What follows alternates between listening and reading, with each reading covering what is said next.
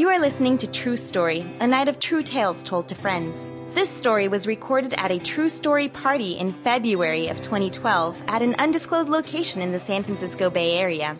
The theme for the night was First Times. Well, I'm a Jew, and um, so I spent a number of years going to Hebrew school, which was mostly a terrible experience. I went every Sunday for four hours, and I guess there were a few positive things about Hebrew school. I learned to read Hebrew, which I totally forgot now. And I had a great group of friends, and I was able to get bat mitzvah. But other than that, it was really pretty much a miserable experience. I grew up in Ellicott City, Maryland, and I went to Hebrew school in Columbia. There were all these middle schools and high schools. My Hebrew school was in a middle school. In Columbia, most of them were built in the 70s and they were built without windows. So it was really like a total dungeon. It was just like being inside on a Sunday, like not seeing the light of day. There were all kinds of characters at Hebrew school, a lot of interesting people that were our teachers. And uh, we had this one teacher whose Hebrew name was Ariel, his English name was Eric. And when he thought he was looking directly at you, like he wasn't at all. So he'd be like, Sophie, I'm talking to you. Or like a lot of times he would just be like, you. And it's like, well, who are you talking to? But the biggest character of all was Rabbi Chesler.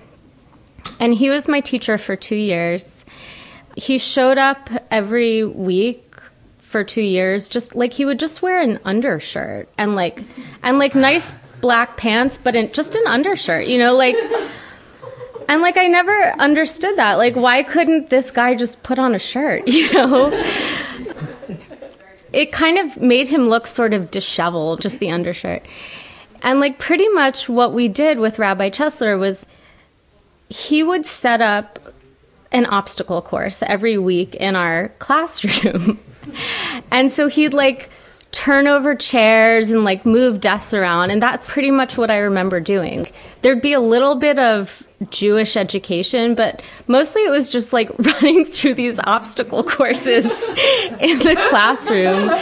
And like with the girls, he only did this with the girls. He'd like flip them, you know, which is so I've since worked in like school settings and you that's not really appropriate touch in a school setting.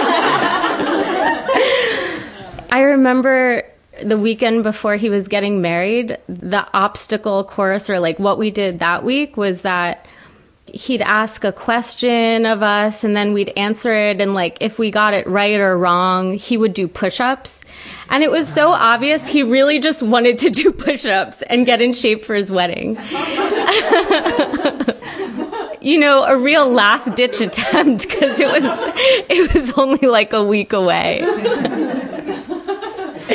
And actually after his wedding he showed us the video of his wedding it was like so boring and weird. I, I don't think we were that interested, but but like he was pretty conservative, and it was like him and the wife. I don't know. I I kind of remember it like going into the room together for 15 minutes after marriage, and I don't I don't know if that's when they have sex or what, but anyway. So, the first year I had Rabbi Chesler, he sent me to the principal's office once. That was the first time I'd ever been sent to the principal's office before, just for like talking or something when he didn't want me to be talking.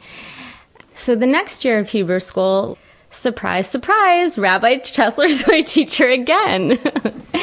and like the very first day, you know, once again, he's really trying to make learning fun for us by turning it into a game he was teaching the class as if he were a talk show host. And I guess like maybe he was also teaching about the seven days of creation or something. So he's up there pretending to be a talk show host. And I like, I have this burning question. And I still remember what the question was. I was curious, like, he's talking about the seven days of creation. And what I wanted to know was, like, well, we know the dinosaurs existed. Where did where did they fit in in with that biblical story? And I still think it's a great question. and um, I never got to ask it to him. He's like, you know, doing his thing. And I raised my hand and I'm really serious about this question. Like, I'm 10. It's like really a, such a great question for a 10 year old. and so he sees I'm raising my hand and he comes up and he's using his pen as his microphone while he's pretending to be Phil Donahue or whatever.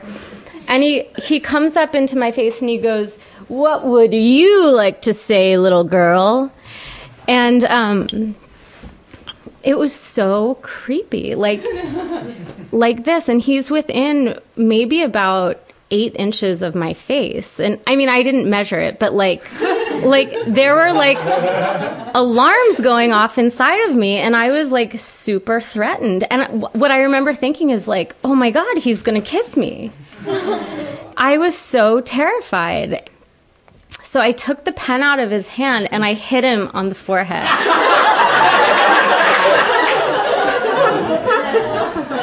um,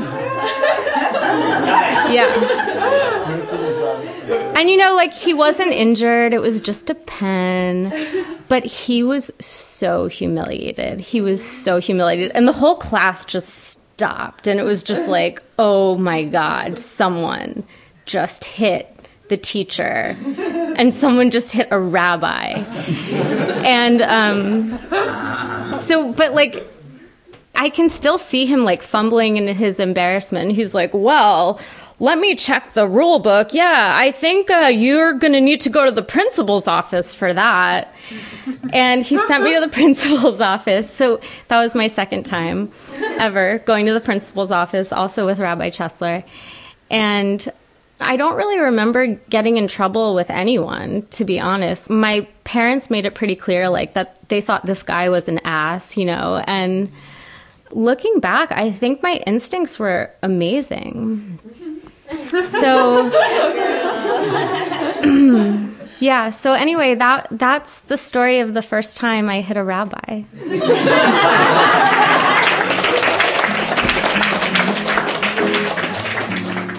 You've been listening to True Story. Our theme music is from Daniel Steinbach's album The Blade. To comment on this podcast or to listen to any of our previous stories, you can find us in iTunes or at truestorytime.org. Everyone, I hardly know you, but when something comes and grabs a hold, take the hands that open up. A life that's led is something gold. I've been alone.